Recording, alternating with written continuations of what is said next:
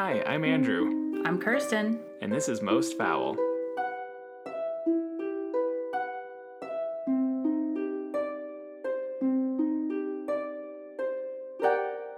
Yeah. Jack the Ripper Part 2. So much Jack the Ripper. Listeners, for you, it's been a week. For us, it's been five minutes. Mm-hmm.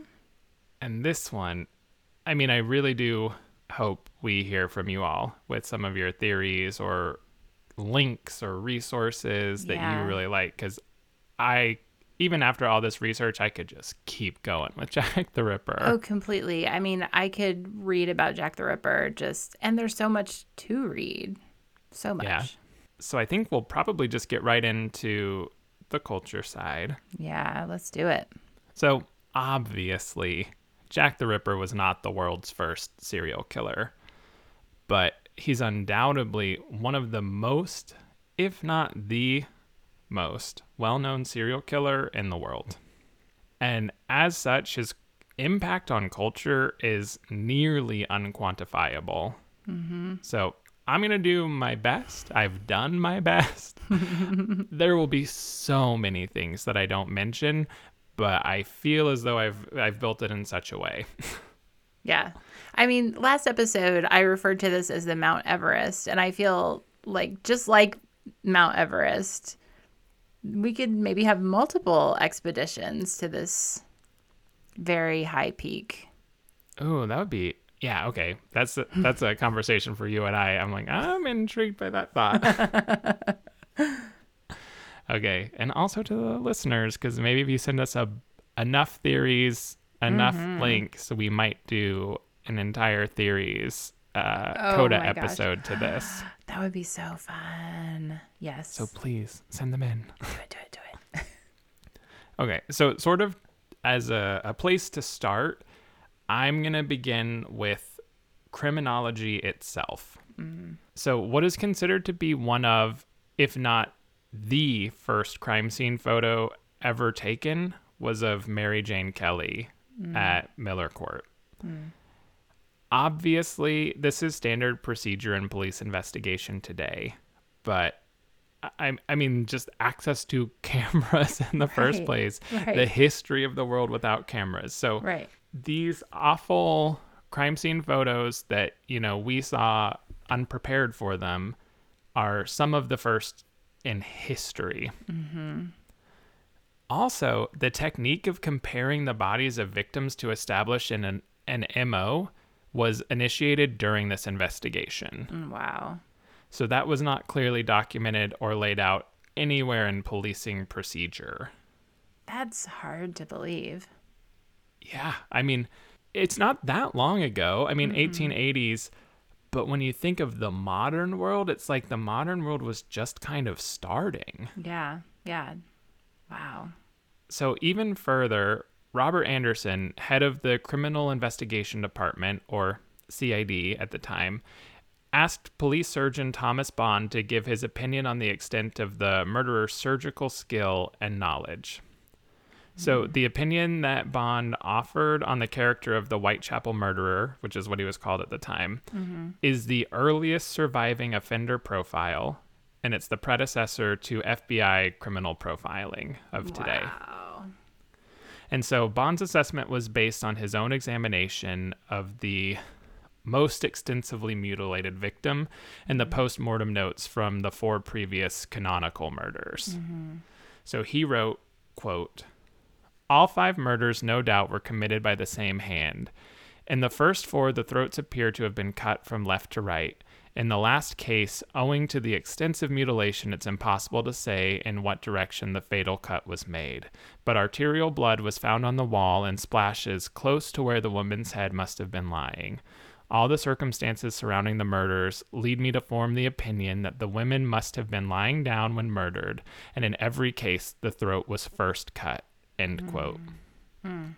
So apologies for the the graphic details. I know we don't normally go that hmm. extreme, but I felt like holy cow, is that not something you could read about a case today? Right. Right. And this is the first documented case of profiling in this way. Yeah, it's incredible. So, to that end, it can be argued that all of modern forensic investigation techniques find their origins pointing back to the Ripper. Hmm. So, right off the bat, it's clear that these ripples from these horrific murders are unbelievably far reaching. Yeah, I mean, what we know of criminology itself. I know. And I mean, just as an aside, these are my favorite kind of ripples sometimes because they underlie so many other ones and they have that way of reaching out so that you know we've talked about it before you experience the ripple and you don't even know where it came from um, they're so pervasive Well, and we know like the leading into uh, FBI profiling, it, it comes from a different person, a different place. Like that's pretty well documented, and it's documented through things like Mindhunter. Yeah But I wish there would be a callback. I mean, there's so much information mm-hmm. connecting back to the Ripper up to these points where it's like, man, I wish there could have been some illusion in some of that media I'd already consumed. Mm-hmm. Because I didn't realize it went all the way. I mean, even if you look to the Wikipedia itself about police profiling, right it starts with the Ripper. I mean, I would love to know John Douglas's inciting incident. That would be fascinating. so the next section is really one that I could also talk forever about, and possibly you could too. So, next, I want to talk about this case and its impact on media and journalism. Mm, mm, mm-hmm. So, these crimes and subsequent media coverage mark an important watershed moment in the treatment of crime by journalists. Mm-hmm. To fully explain, I have to get into a little bit of a history lesson, Yay! and I've kept it as brief as I can. Starting with everyone's favorite subject tax reforms in the 1850s in England. How did you know? don't don't end the podcast. I promise this will be brief and it will be interesting. so there were significant tax reforms in the 1850s and it enabled the publication of inexpensive newspapers that led to a wider circulation. Mm. So then we have the Elementary Education Act of 1880. Mm-hmm. And that made school attendance compulsory in the UK regardless of class and status. Mm-hmm. So, because of this, by 1888, more working class people in England and Wales were literate than ever before. Wow, yeah. So, these two things combined in the Victorian era to include and create mass circulation newspapers costing as little as a half penny, as well as popular magazines like the Illustrated Police News, all of which gave the Ripper unparalleled publicity mm-hmm. in the history of humanity. Wow. So, at the height of the investigation, over 1 million copies of newspapers with extensive coverage devoted to the Whitechapel murders were sold every single day. Holy shit. Yeah, it's it's not just the invention of a media frenzy. In a way, it's the invention of modern media. Right. Right. So, of course, and not to say that there are today, but there weren't fact checkers. Many articles were sensationalistic, and that's if we're being nice. Uh, They're straight up lies if we're going to get down to it. And as white people are wont to do, hmm. many of the articles perpetuated xenophobic rumors hmm. that the killer was either Jewish or a foreigner. Mm-hmm. Swarthy. to the point where literal headlines like no englishman could do this. What? mm-hmm. It is this is why last episode i was so like i don't think it's a jewish person it was so anti-semitic so nationalistic and when i think about brexit today like right, right, right, right. history repeats itself but anyway Yeah. Wow. so continuing this thread in the media discussion six days after the murder of Mary Ann Nichols which Kirsten led us through last episode. The Manchester Guardian reported, quote, Whatever information may be in the possession of the police, they deem it necessary to keep secret. It is believed their attention is particularly directed to a notorious character known as Leather Apron. End mm. quote. Mm-hmm. So that was kind of the shift from Whitechapel murders into Leather Apron. Mm-hmm. So, again, one of the first recorded instances of police actively withholding information from the press. Mm-hmm. And as such, journalists were pissed, which led to even more sensationalistic, aka untrue, Right. reporting, especially by way of imaginative descriptions of Leather Apron. Ugh. And then we have the publication of the Dear Boss letter. And that was the one, as Kirsten said, replaced the Leather Apron with Jack the Ripper as mm-hmm. the official moniker slash go to name for the Right. press. And since it's the press, also the public. Right. So the invention and adoption of a nickname for a particular killer already existed. Mm-hmm. Like that was a thing that had already been done. Mm-hmm. But because of the media boom, this case made it a standard practice. So names like the Axeman of New Orleans, the Boston mm-hmm. Strangler, the Golden State Killer, the Gainesville, oh, not the Gainesville Ripper. All of those point back to Jack the Ripper. But then you have the direct direct. The Gainesville Right. Ripper, the French Ripper, the Dusseldorf Ripper, the Camden Ripper, the Blackout Ripper, Jack the Stripper, which is a, a fun one that we can discuss at another time, uh, the Yorkshire Ripper, and the Rostov Ripper, Yeah. all of which owe their monikers directly to this case. Right. Ugh. Again, those ripples are like nearly endless. And I probably more than any other case so far, this my research went into tons of .edu websites and like mm-hmm. scholarly papers. Mm-hmm. And one scholar observed that this media coverage represented a new style of reporting characterized by an emphasis on sensation and themes to attract readers. Eerily similar to the hellscape of our current media landscape today and our world of clickbait and political propaganda as news. Yeah. So it was like the invention of selling news right. which is again I, I just said it but eerily similar to our clickbait news model of today Right. Ugh. so back to the media at the time all of this coverage and speculation began to profoundly impact society as a whole so yeah it's just crazy I, I'm taking it all in. Yeah, it is crazy. I mean, when when an event, whether it's a crime or any other kind of event, changes the the fabric of how you do something, how you think about something, I mean, that really is a shift in, you know, society.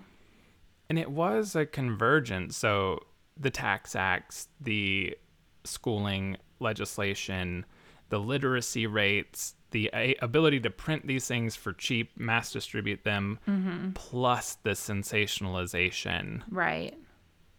And to that end, I read many a theory, which I am kind of leaning to, that maybe none of the letters were from mm-hmm. the killer and that they mm-hmm. were all from the press, a press person mm. selling papers, building this mythos, keeping it going. Like there was really intense financial incentive mm-hmm. to build this up. I mean, selling a million a day. Yeah, that's crazy.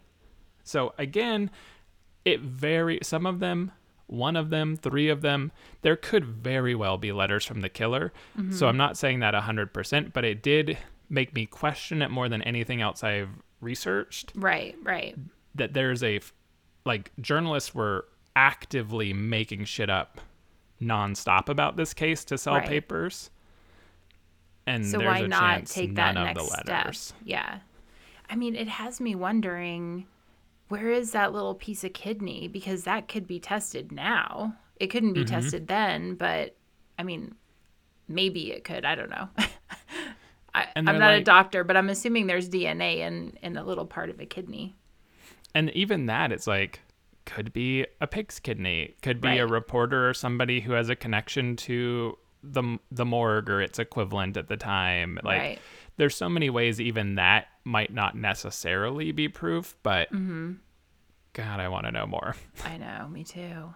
But to the positive side of all of this, these murders and the sensational coverage resulted in a greater emphasis on the socioeconomic and environmental causes of poverty, mm-hmm. which represented the shift away from the previously held belief at the time that poverty was a result of moral and character deficits, mm-hmm. which unfortunately has been reintroduced and wound up to the nth degree by like white evangelical Americanism and mm-hmm. this notion of conflating Jesus and religion with economic success. Yeah. So it's back, but at the time, it was a profound shift Right. in public opinion. Hmm. So the Times and the Daily Telegraph both published letters blaming murders on the poverty in Whitechapel, as well as several leading medical journals which advocated for slum improvements, including calls for better lighting and sanitation. Mm, yeah. So, by the end of the 1880s, it was no longer fashionable to blame the living conditions of the East End on vice, immorality, or character deficits of the residents. Essentially, reformers used the murders as evidence for the need to reform. Hmm. And possibly in an unintended result of the sensationalism to sell newspapers, keeping the murders and by implication the slum problem, quote unquote, central to this discussion paved the way for reform. So both socialists and conservatives used the murder to convince authorities to invest in improvements in the East End wow. Essentially doing more for social reform than the general methods of policy, public pressure, and governmental law had done for 50 years. Wow. So, another paper I read kind of in the .edu section uh, from Warwick and Willis sum it up nicely. And this was a paper from 2006 where they said, quote, Jack the murderer became Jack the missionary. Murder allowed for social reform, end quote. Wow. So whoever the killer actually was is just a man. But the mythology of Jack the Ripper provided the people of the time with a personification of the suffering in Whitechapel, as well as the implication of everything that was wrong with Victorian society in general. Hmm. So, in the weirdest, weirdest way, Yeah. these horrific crimes initiated a process of reform that gained momentum and would continue into and through the 20th century all the way to today. Wow. Now, I couldn't have covered any of this, anything about this social reform, without an incredible article written by Greg John Jones from the Department of History at the University of the West of England. And mm-hmm. that article is linked in our notes, and it contains infinitely more information and is fascinating. Wow. Amazing. I, I just, you know, I feel like we're still having this conversation though. And we talk about it a lot in a lot of these cases because, again, kind of a hunting ground of people like this is typically in areas where there are vulnerable people. And the same things create these areas, the same things create people who are suffering and, you know, mm-hmm. what we like to call down on their luck, even though it's not luck. It's, you know, systemic racism and systemic misogyny and, you know, all kinds of social ills. And we're still dealing with them. It's so mm-hmm. frustrating. I mean, it's amazing that this kind of got it going, but it feels like we've regressed in so We many have. ways. that was a big part of the research and again that article it doesn't go into it too much but it gives you so much good background about that time that it's mm-hmm. so clear to see how we've regressed and it's due to this rise in conservatism not mm-hmm. necessarily like an american party system but like as Right. a, a nationalistic heading into fascist sort of ideal. Mm-hmm. And this en- entrenchment of that notion with white supremacy with religion slash christianity has like come back with a vengeance people in some ways were so much more progressive at the end of the 1800s Right. at, at least at least in this front Right. that it is astonishing i mean even like in american politics and political history i feel like you can point back a lot toward Ronald Reagan with the rise of American evangelicalism overtaking the um, GOP and all of those pushes that has put moral failure back into the cause of poverty. Right. Right. I mean, this, uh, we've said it so many times, but like truly dissertation material. Yeah, literally. and they exist. Yeah, it's disheartening and fascinating. Yeah. Totally. But I think to take us a little bit back into our regular sphere, away from some of the uh, .edu scholarly articles. Enough with your highfalutin ideals, Andrew. Let's let's get back to the bread and butter. It's still not too far away. So, uh, heading back into our more familiar world of pop culture, starting with literature. Hmm. And it, almost immediately, works of fiction inspired by the murders began to appear. Mm-hmm. The short Gothic novel The Curse Upon Mitre Square by John Francis Brewer was released in 1888, literally immediately. and it features the murder of Catherine in Mitre Square as a key plot point. Hmm. The next year, In Darkest London came out, and that was written by Margaret Harkness under the pen name John Law and depicts the Ripper as a non Jewish murderer who hides among the Jewish people in the East End. Um, and it wasn't just local to England. A reputedly unsavory anthology of short stories was published in Sweden in 1892 that touched on and focused around the Ripper murders. And that was written by Adolf Paul, which, what an insane name. I wonder if Paul is pronounced in a different way. but written by a man named Adolf Paul. And it was so scandalous that it was suppressed by Russian authorities. Wow.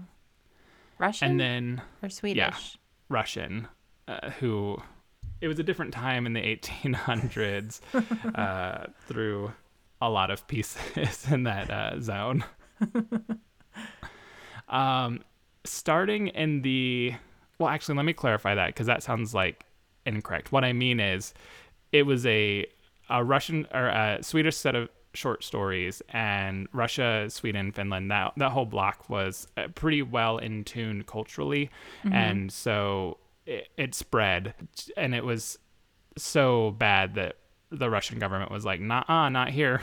Got it. Okay. It- that that's not coming over with these imports." Don't send that filth here. Not that the Russian government was in charge of Sweden. I, yeah, I was a little confused, but Yeah, like after I finished, that, I was like, "Oh, that only makes sense in my head." okay. Anyway, starting in 1907, the character Sherlock Holmes starts a literary journey in which he investigates this case, and that begins with the book "How Jack the Ripper Was Taken," which was published in Germany. And then the title is an English translation because I don't speak German and I would be embarrassed to try it. And I'm going to have some bad pronunciations as we go. Some things didn't have translations or names, but then in the 1930s, that story was translated into Spanish, and that was Sherlock Holmes Memorias Intimas del Rey de los Detectives, mm-hmm. which incidentally was recently reprinted in English for the first time, like almost 100 years later. oh wow. So then Holmes and Jack the Ripper continue this literary coupling in uh, Michael Dibdin's The Last Sherlock Holmes Story in 1978, Ellery Queen's A Study in Terror in 1966, John Sladek's Black Aura in 1974, Barry Roberts' Sherlock Holmes and the Royal Flush in 1998, and Lyndsay Faye's Dust and Shadow, an account of the Ripper killings by Dr. John H. Watson in 2009. Huh. So there are many, many more. Sherlock Holmes and Jack the Ripper literally have their own subgenre in literature. I mean, that's next level. And it's really fascinating, if not bizarre, that this happened. And I found a really great article, again, in the episode notes, and it includes what I considered to be a fascinating take on how this happened. So that was, quote, If you think the gap between fiction and fact created a credibility problem, consider this paradox. Holmes, the imagined character, has been such a recognizable, well loved, and widely portrayed figure over the past century that many people think he was an actual person, while the Ripper, who really did exist, has become shadowy, mythical, and sometimes even romanticized because he was never caught. End quote. Yeah. So, in that lens, So true. Yeah. pretty fascinating pairing. And to avoid this turning into a podcast only about this, I'll uh, transition back to non Sherlock literature. Oh, but that's so much fun. The first influential short story, The Lodger, by Marie Belloc Lowndes, was published in McClure's magazine in 1911, and then mm. that was novelized in 1913. And then in 1927, the story was subject of the Alfred Hitchcock directed film The Lodger, A Story of the London Fog. And that was followed by four more adaptations, but I'll get into movies in just a bit. Mm-hmm. So in 1926, Leonard Matters proposed in a magazine article that the Ripper was an eminent doctor whose son died from syphilis, which he caught from a sex worker. Hmm. He then turned that theory into the book The Mystery of Jack the Ripper, which came out in 1929.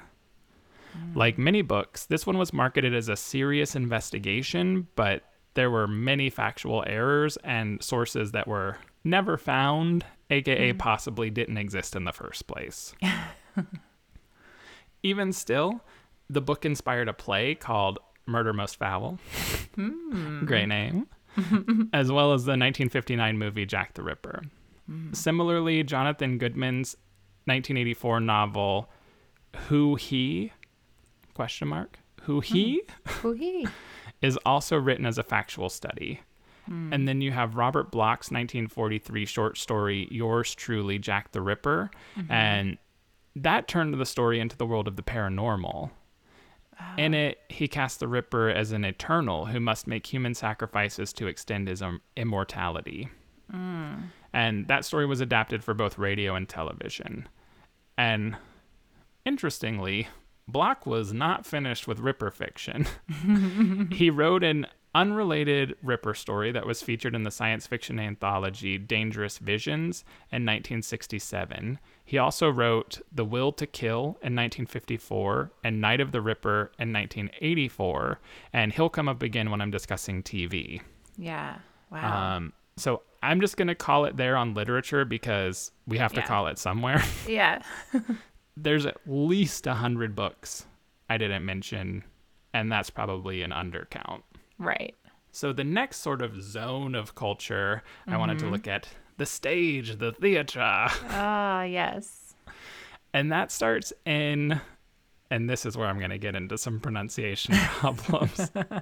but it starts in 1904 with Frank Wedekind's mortality play, Die Brüche de Pandora. there wasn't a translation. Uh, and it features the Ripper murdering a character named Lulu, uh, who is the personification of lust, which right off the bat, I was like, fuck off. Yeah. These sex workers were human beings. Like, Yeah. I don't, I don't love that piece, Yeah. but uh, the play was later adapted into a 1928 film called Pandora's Box, as well as an opera that was just entitled Lulu.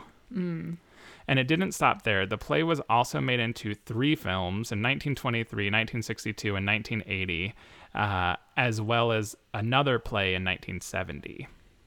Wow. But sticking in stage productions, Andre Delords, Jacques L'Aventure. I was so embarrassed to even be attempting, but No, I love it. that one was part of the golden age of Parisian theater. And then you also have Horace Annesley Vachell, who adapted Marie Belloc Lowndes' novel and short story that I mentioned earlier, The Lodger. Mm-hmm. So Horace adapted The Lodger to a stage production called The Lodger, Who Is He? And that opened on Broadway in 1917. Phyllis Tate based an opera also called The Lodger on the same work, and that one opened in 1960.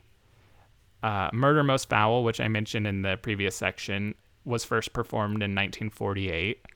There were two British musicals, Ripper by Terence Greer and The Jack the Ripper Show and How They Wrote It by Frank Hatherley were both staged in 1973. Weird. The next year, Jack the Ripper the musical premiered. And then in terms of a big one, Stephen Sondheim's immensely popular Sweeney Todd, The Demon Barber of Fleet Street, which itself was adapted into a major motion picture starring Johnny Depp. Mm-hmm. And last for the theater was 1996's rock opera Yours Truly, Jack the Ripper. I had no idea about this part of things. A ton, and I am Yeah. certain I am undercounting and missing. Yeah. Let us now move to film. and just to get them out of the way, the many adaptations of The Lodger. So I mentioned Yes. Hitchcock did the first. That was mm-hmm. followed by The Lodger in 32, followed by The Lodger in 44, followed by Man in the Attic in 53, and lastly, The Lodger in 2009. Such creativity. Oh, you would not believe how many things are called Jack the Ripper. I like purposefully like you'll notice they don't all go chronologically. I tried to write it in such a way where I don't sound insane. but that said, it's incredible. A singular book could be adapted that many times Yeah. in that many ways. That is that's incredible and that I could never have heard of it. But don't worry, Kirsten and listeners, there are many, many, many more movies that aren't adaptations of this novel. I just I have one in my mind, my favorite movie that incorporates um, Jack the Ripper that I know you will touch on, and I'm just biding my time until you get there. Okay, well, if I don't, you have full permission. I'll let you know when we're done with films, but let's see. Okay. Okay. So we have 1950s Room to Let, and that was one of the first horror pictures made by Hammer Film Productions, which we spoke a lot about in the Dracula episode. Mm-hmm. So then in 1971, Hammer released two Ripper inspired films Hands of the Ripper and Dr. Jekyll and Sister Hyde, which sounds incredible. Apparently, Dr. Jekyll turns into the evil predatory woman Sister Hyde and is responsible for the Ripper murders in that movie. Hmm, okay. And connecting it back to another episode of the podcast, The Terror in the Wax Museum features a murderer disguising himself as the waxwork of the Ripper. Uh, So, fun fact unlike many less famous murderers, there is no waxwork figure of Jack the Ripper at Madame Tussauds in their Chamber of Horrors in real life because they have a policy of not modeling persons whose likeness is unknown. So, Yeah. any sort of Madame Tussauds, it's a shadow. It's not. Uh, it's not modeled after any person because he's never Yeah. been caught. right. Wow. And to learn way more about that, go back to our beginnings with our episode Effigies and Wax. Yeah. And Burke and Hare, who Yes. inspired Dr. Jekyll and Sister Hyde. back to Jack. There's a lot of overlap in this one. But yeah, back to Jack. Uh, we had the 1958 made for TV movie entitled Jack the Ripper. and that was introduced by Boris Karloff. And it was based on a real 1895 newspaper report that British spiritualist Robert James Lees used his purported psychic powers to track the Ripper to a home of a London physician. So again, they're making shit up. Yeah. Uh, the 1959 movie, also called Jack the Ripper, loosely based on the theory that the Ripper was an avenging doctor. It borrowed icons from previously successful horror films like 1958's Dracula and 1957's The Curse of Frankenstein, giving the Ripper a costume of a top hat and a cape. So hmm. this is also the introduction of that trope and that mm-hmm. costuming and visual style for the Ripper. Right.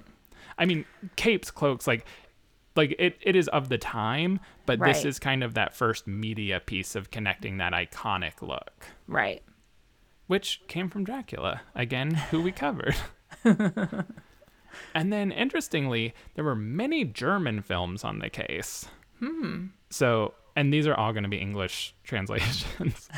There's Paul Leni's Waxworks in 1924, George Willem Pabst's Pandora's Box in 29, The Monster of London City in 64. And then we get into the film legacy of the Sherlock Ripper subgenre. Yes. So that starts with 1965's A Study in Terror and 1979's Murder by Decree, which both pit Sherlock Holmes against the Ripper. Hmm. And much like in our true crime communities and discussion boards, a lot of these movies are pushing different theories on who the Ripper actually was. Hmm.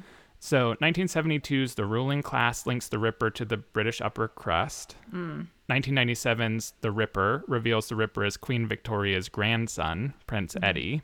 Mm-hmm. And then beyond that, there's comedic takes. Hmm.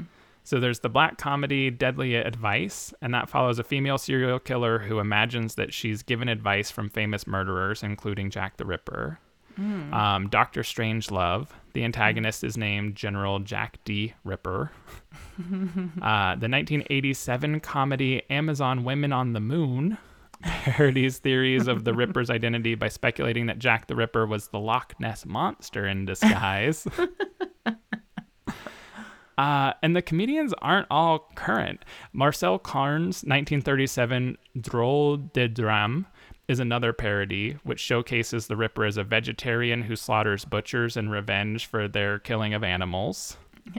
That sounds actually quite like of the time now. Yeah, 1937. and then moving into an entirely different genre, there were 70s and 80s sexploitation horror movies. Wow. I know you know. I love those. So those include Kirsten's favorite movies, Blade of the Ripper, The Ripper of Notre Dame, and The New York Ripper. uh, 1975's What the Swedish Butler Saw is almost exclusively softcore porn, where the mm. Ripper hides in a photo studio where people have sex. so it's insane. Time travel movies, and movies plural. Mm-hmm. 1979's Time After Time, 1985. Oh, I got it. You got it. That's my favorite. Oh my gosh. Yes. Have I was worried. It? I have not seen it. Uh, it's amazing. Andy McDowell, Mary Steenburgen. It's amazing. Okay, Dreamcast already.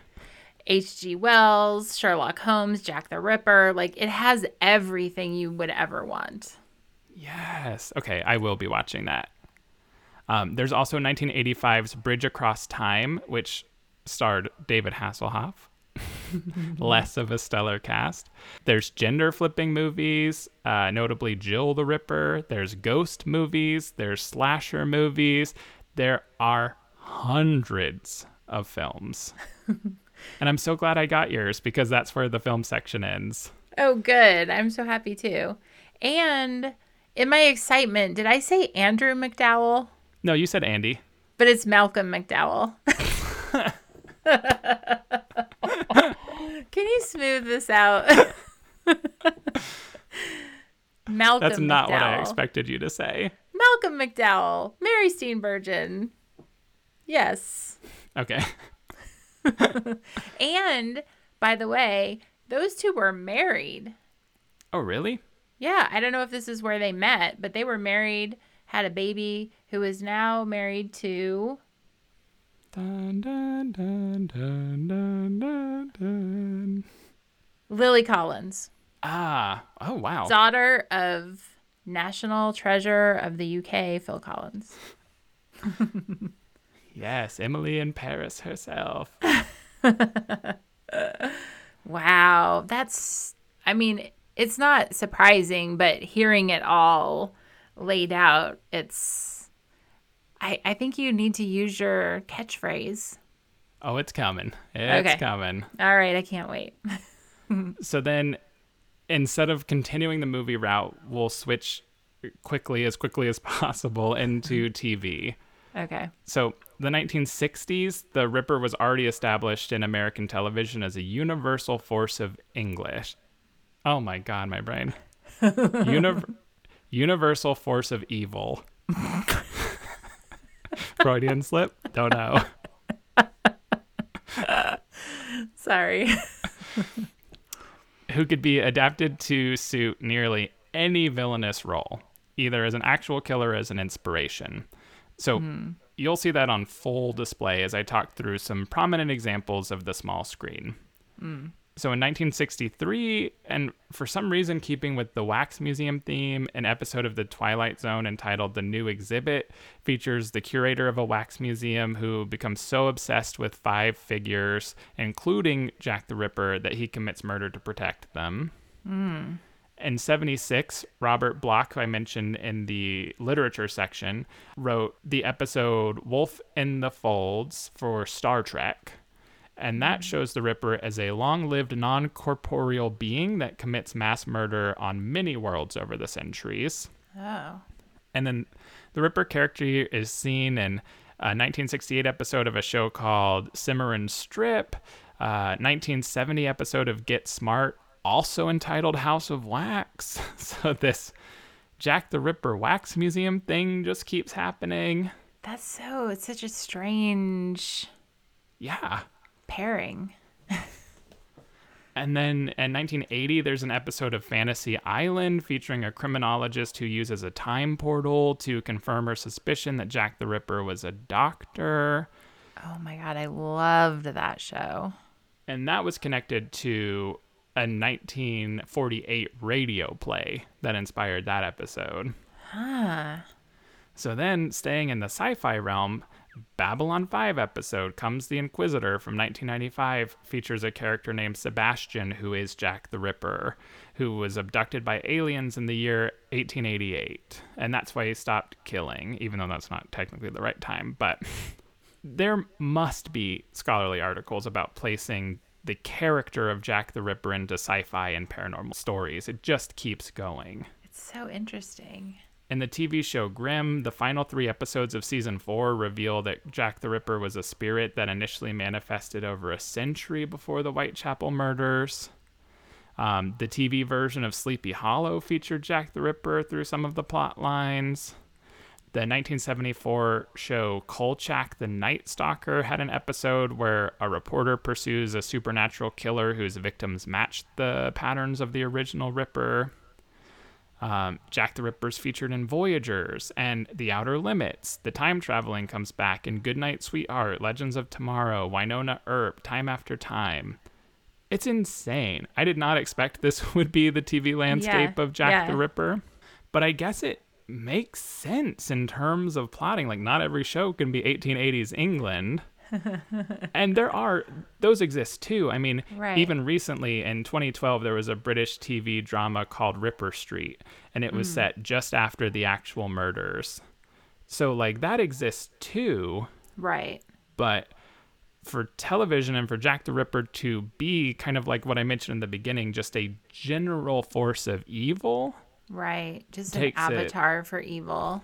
totally through this paranormal, sci fi, time travel. It seems to just work because they keep doing it. Yeah. Well, and people keep consuming it, you know? So, I mean, if it didn't work, if people didn't watch, if it wasn't still intriguing, they wouldn't do it. Yeah. It's wild. So instead of rambling on more about TV, let's talk about comic books. Oh, yes. So, unsurprisingly, and especially after we found out that A Cask of Amontillado was in comic books, shout out Edgar Allan Poe episode. Check that one out too. Check out all of them, True, true. but especially that one. But yeah, From Hell is a graphic novel about the case by Alan Moore and Eddie Campbell, and it took its name from the From Hell letter, mm-hmm. supposedly from the Ripper. We'll see, depending on where you fall. And this story follows the conspiracy that accuses royalty and Freemasons of complicity in the crimes. Mm-hmm. In that same vein, Royalty and the Ripper also feature in the 86 comic Blood of the Innocents by Richard Shanklin, Mark Hempel, and Mark Wheatley, and as well as a storyline in DC Comics Hellblazer from 92. Hmm. Issue number 100 of Marvel Comics Master of Kung Fu from 81 also features a story in which the Ripper was an experiment of Fu Manchu. DC's Gotham by Gaslight from 1989 features a Victorian era Batman who's hunting the Ripper in New York City. Hmm. Just cuz. Why not? Uh, Beyond that, Jack the Ripper is featured in Grant Morrison's Doom Patrol in 89, Wonder Woman Amazonia, and Predator Nemesis from 97, and a mm-hmm. Judge Dredd story. The Justice Wow. League of America series also fuses the Ripper story with H.G. Wells' The Island of Dr. Moreau. And that's sort of like Marvel and DC. Beyond that, there's a 2001 comic, Whitechapel Freaks, by David Hitchcock, and that uses Jack the Ripper as an underlying figure. There's an Italian comic called Martin Mystery, in which a vampire, Richard Van Helsing, discovers that the Ripper is an ancient mythical force. And this comic pulls in Sherlock Holmes. so it's like not just ripples, it's like concentric circle ripples. Yeah. Uh, there's 1987's Phantom Blood is part of the very popular manga JoJo's Bizarre Adventure, and that features Jack the Ripper. He's in Fate, Records of Ragnarok, Attack on Titan. It's astounding. All of this from Jack the Ripper, Marvel, DC. So I guess it's time to petition Disney to put Jack the Ripper in the MCU. I, or don't. I don't know. Yeah, that's amazing. God. There's just something about it. The mystery, you know, the setting, all of it. And Mm-hmm. again, like the not knowing. I think there's just something about not knowing that's so hard for the brain to accept. Mm-hmm. I mean, that's the spark of most obsessions, right? Is like the inability to resolve something. Yeah. So then now let's look at music. American rocker Link Wray's 1959 instrumental song Jack the Ripper begins with an evil laugh and a woman's scream. And that set the tone for a lot of interpretation. These devices were used in the 1963 song, also called Jack the Ripper, that was originally recorded by English musician Screaming Lord Sutch. And then that song was covered by the White Stripes, the Horrors, Black Lips, the Sharks, and the aptly named band Jack and the Rippers.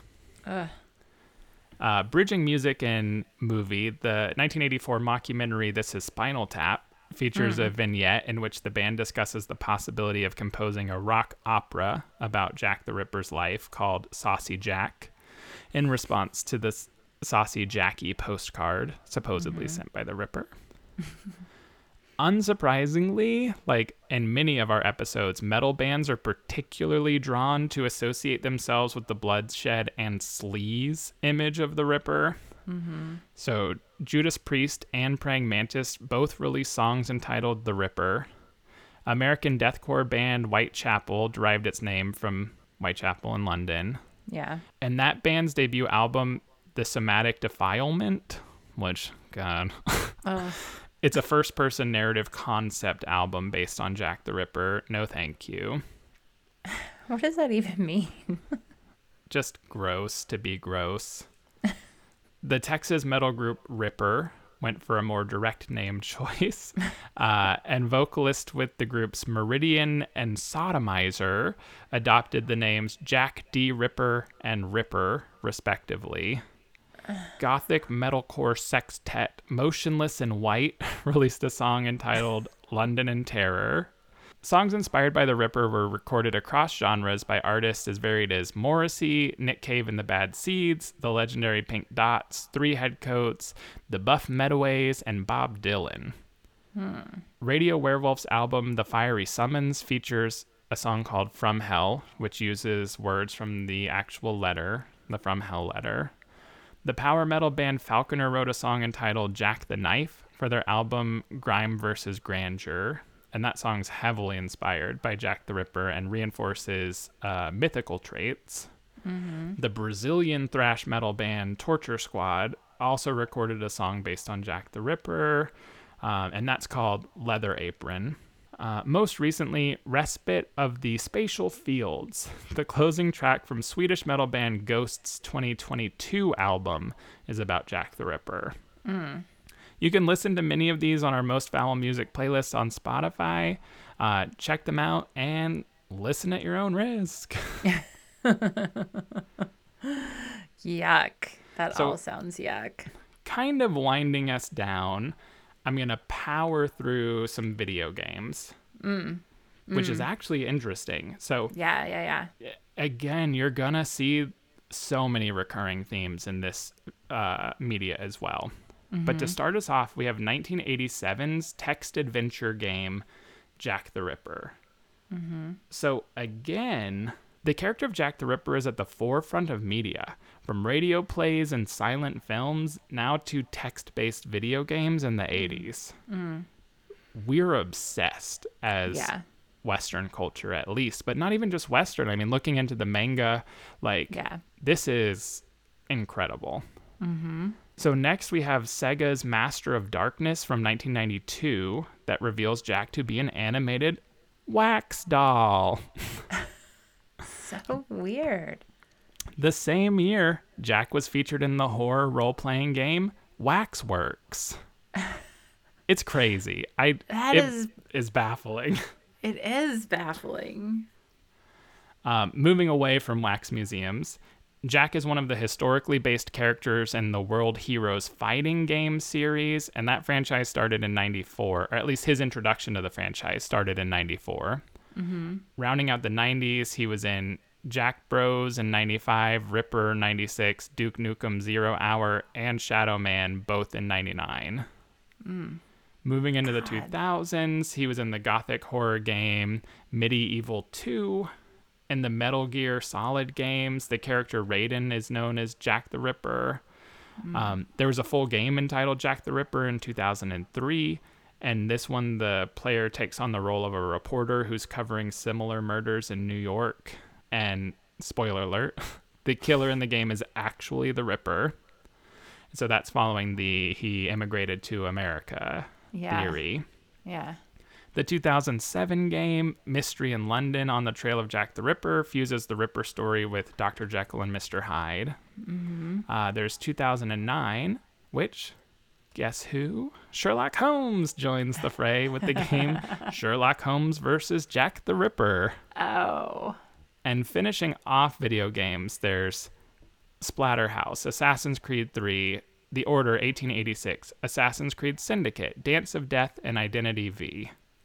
So, keeping with the theme, an absurd amount of video game representation Yeah. that pulls in those same themes Dr. Jekyll, Mr. Hyde, Sherlock Holmes, Waxworks, Paranormal. Yeah. It's so interesting. So, kind of lastly, and the mythos of Jack the Ripper is so prevalent, it found its way into sports as well. In 2011, an independent minor league baseball team in London, Ontario announced that they would be known as the London Rippers, with a What? logo featuring Jack Diamond, their mascot who wore a top hat and black cape. Yeah. That's fucked up. Well, you read my mind. Rightfully so. This choice was criticized. The one I went with was Megan Walker, the director of the local London Abused Women's Center, Yeah. who stated, quote, People are outraged. I think it's appalling. It's insulting and stupid, and they better rethink their entire marketing strategy. End quote. And as Scum is wont to do, Rush Limbaugh defended their name choice uh, Of course he did. but we got the last laugh. Not because Rush Limbaugh's dead, but that also happened. but because the team folded the next year in 2012 and doesn't exist anymore. Yay. Fuck you. Fuck Yeah. cards. So, ending it all out, lastly, Jack the Ripper was selected by BBC History magazine and its readers as the worst Briton in history. I don't know that that's true when I think of the genocide done by the British Emp- Empire throughout Yeah. the history of humanity, and to our knowledge, we can prove that Jack the Ripper killed five people. So, Right. I get it and its cultural impact, but there's been a way worse Brits, and there are probably way worse Brits today. Yeah, I mean, just as serial killers go, like, not the most prolific that we know of. yeah. Yeah, So, but I, mean, ugh, there's just something about Jack, which is going to be the name of my Jack the Ripper themed musical. Yes. but at this point, it is officially safe to say that no other case has come close to this level of impact on culture. Yeah. I love it when we outdo. I don't know Because- if there is outdoing this one though. You think? I mean, we'll I have to put some brain power, but Jesus Christ. uh, maybe. but it's it's astounding Yeah. the ways this monster and these monstrous acts have shaped every Yeah.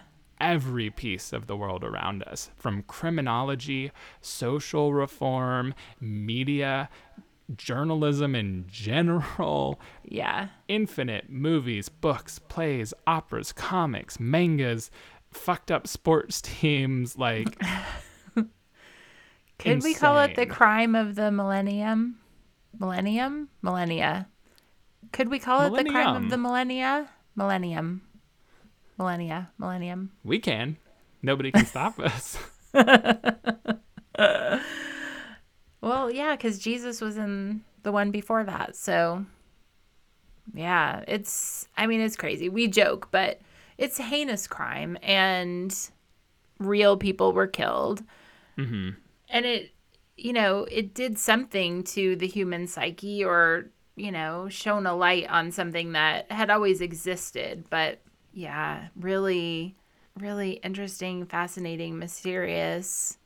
And now I have a question for you, just Uh-huh. an out of my ass hypothetical. Tomorrow, DNA test is done and we know the identity of Jack the Ripper. And it's someone who we have pictures of and we know some things about and we can read kind of like we know enough to make a Wikipedia page about this person. Uh huh. What happens to the culture?